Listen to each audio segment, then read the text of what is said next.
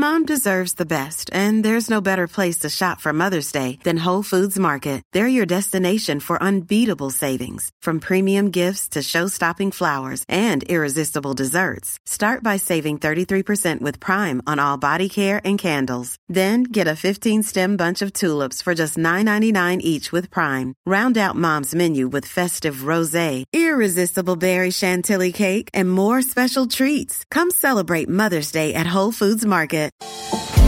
Hello, Oregon. It's Tuesday, April 28th.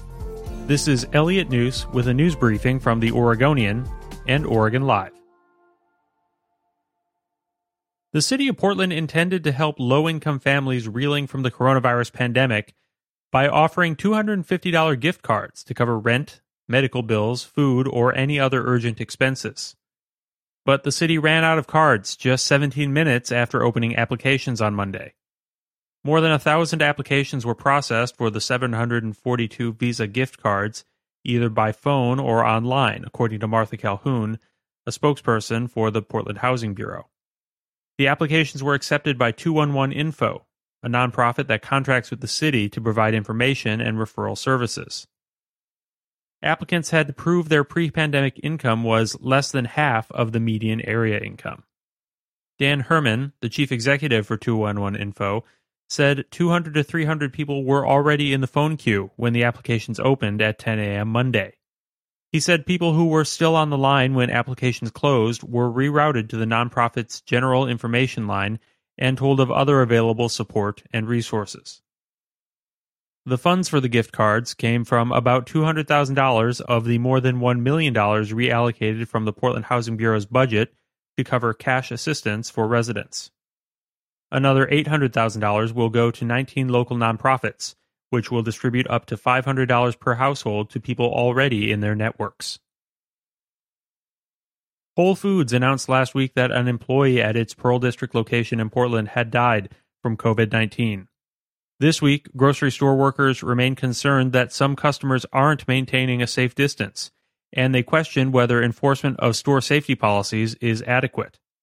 Grocers have reduced hours to give employees more time to restock shelves and deep clean heavily trafficked areas. And they've installed plexiglass barriers at checkout lines to protect cashiers. Supermarkets have also mandated that employees wear store provided safety gear. New Seasons Market and World Foods also recently announced that they will require customers to wear face masks while shopping in their stores. Some grocery stores have been flexible with assigning hours and have implemented measures to ensure that employees can take paid time off if they exhibit COVID 19 symptoms as well. But new measures and special accommodations haven't eased the concerns of all grocery workers, especially among those who interact with customers. Grocery stores have drawn the third largest share of Oregon complaints about working conditions during the COVID 19 crisis. The healthcare sector has drawn the most complaints of any industry by far. It's unclear how many Oregon grocery workers have contracted or tested positive for COVID 19, though several chains have announced positive tests among their employees. Travel Oregon, the state's Tourism Promotion Commission, has implemented deep budget cuts, reducing its workforce by a third as it copes with plummeting revenues. It's a sign of just how deeply tourism has fallen off the agency is funded exclusively through lodging taxes, but statewide hotel occupancy rates have declined 63% compared to the same time last year. Fewer than one in four rooms are filled, and daily room rates are down by a third.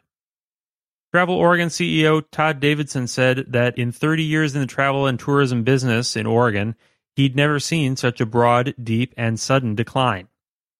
The entire fabric of the industry in Oregon is in freefall, Davidson said, with 7 in 10 lodging employees and 8 in 10 food service workers laid off or furloughed in the span of six weeks. Today is the deadline to register to vote in Oregon's May primary. It's also the last chance to switch from being an unaffiliated voter to registering with one of the major parties, even temporarily. That's a must do to vote in a presidential primary, races that at this point are all but decided for major parties or the primaries for the Oregon legislature, the Secretary of State, and other statewide offices.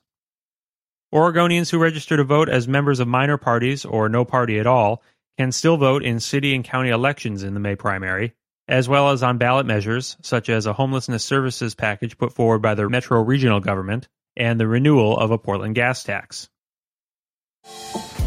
Thanks for listening.